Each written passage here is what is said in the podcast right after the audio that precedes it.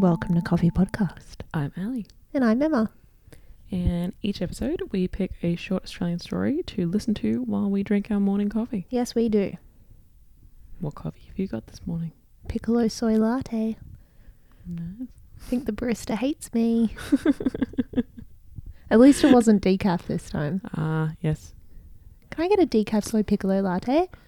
At some point, just ask for extra foam. I'm I the don't know what they worst. would do. I'm the worst. It seems like such an American thing. Anyway, I actually have tea this morning, just for something different. Okay. So yeah, I don't know how you're going to get through the day. Okay, so it's Ali's turn. What do you got for us? so I've got proposal.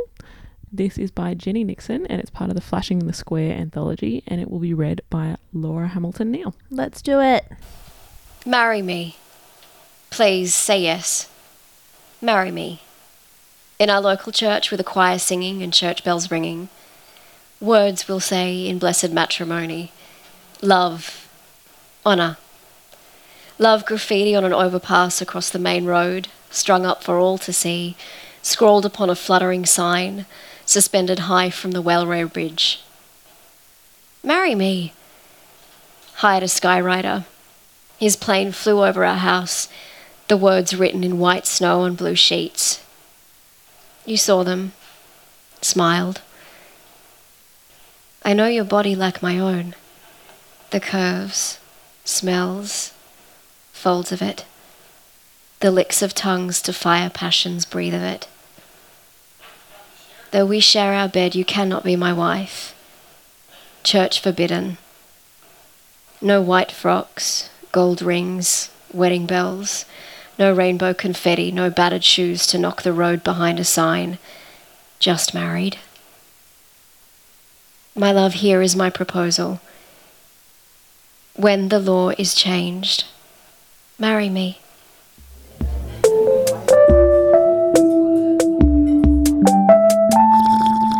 So I really liked that story because it was written around sort of 2015 and I think like I mean personally probably also not being from the, the LGBTQ community um, it's easy I think sometimes to forget how traumatic that year was Mm. and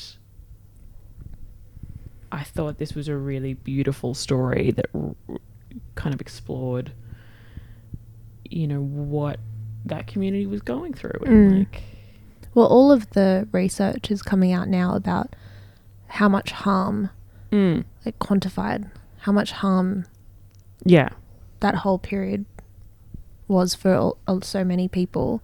Like it was so harmful, and we're just hearing now the stats about the degree of harm that the referendum caused. Yeah, and just the idea, you know, and I think it captures that moment really beautifully of of being in a long and committed relationship, knowing that you want lifelong commitment, and to take the next step, and just being like, oh yeah, but the law needs Mm. to change first. Mm. and you know I, I think even before it kind of gets to that twist seems like the wrong word but sort of change in, in tone in the middle just in general it's, it's it was just really beau- beautifully written Mm. It was structured so well. I really it as I was listening to the story, it was like I had this movie in my mind of this empty room, this empty white room, and all of these things being added into the room. Mm. Like the choir and the local church and the bells and yeah the whole scene got built up and all of these things these beautiful happy things got added into the room. And then the second half of the story they all got taken away. Mm. and like there are no white frocks and there are no bells and no wedding bells no rings church forbidden. Like it moved from this expansive accumulation of joy and then it all got slowly stripped away. And that really perfectly reflected i think that experience of we don't get this. Yeah and i think like the the the way the language was used and, and the, the way it was all done like it's it really captured like this kind of to me it was very very beautiful like relationship. And i thought it did really well like that it didn't towards the end for me it like really created this sense of or this impression of resignation Mm. that it wasn't it wasn't anger and it wasn't depression it was just you know we'll we'll get there and we'll do it anyway but we both know it won't be as beautiful as we always kind of dreamed Mm. because we, we will never get to have it the same way that we always kind of thought we would Mm. we, we still won't get the church you know but like we'll get there Yeah. like trying to keep that motivation I don't know, Yeah. like I thought it was interesting at the end. It wasn't if the law gets changed. mm, It was when the law gets changed.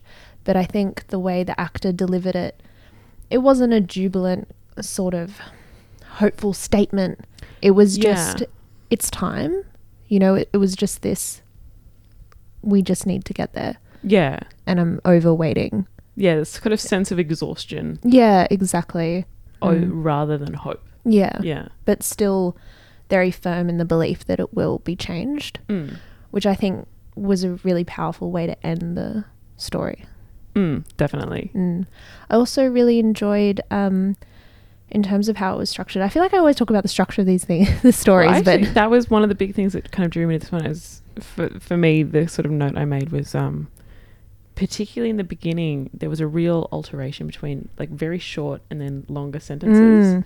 and it just created this really great rhythm yes, to to the story that I just it was beautiful. yeah, I loved how in the beginning the institution of marriage, in the sense of like a, a religious marriage Mm. uh, ceremony, was set up, and you had that kind of institution set up, and then it moved from that, from the political into the personal, and then back to the political again. Mm. it was like the institution of traditional marriage that sense of desire and passion and love Yeah. between these two people and their bodies and how they knew each other and then it zoomed back out into the political and linked to the referendum and all of that and it was just really powerfully done it really powerfully made that point of the relationship between the personal and the political and how the political plays out on people's lives. Well, yeah, like in in I think there's often a sense of forgetting what the point of ceremonies are. Mm. That ceremonies so often are about celebrating an incredibly personal moment or achievement or something, and they have they're intended to create an anchor point for an incredibly personal Mm. emotion or thing or whatever. And then yeah, like with the referendum, it's it's taking this incredibly personal ceremony and what should be a personal ceremony and taking it straight into the political Exactly. It's Sphere. politicizing love. and forgetting like why people go through the ceremony in the first place. Yeah. Well, that was Proposal by Jenny Nixon, which you can find on shortaustralianstories.com.au. And if you have any thoughts about this beautiful story, let us know on our Facebook group. And you can rate, review, and subscribe. And we're supported by Australia Council for the Arts. Stay caffeinated. Bye.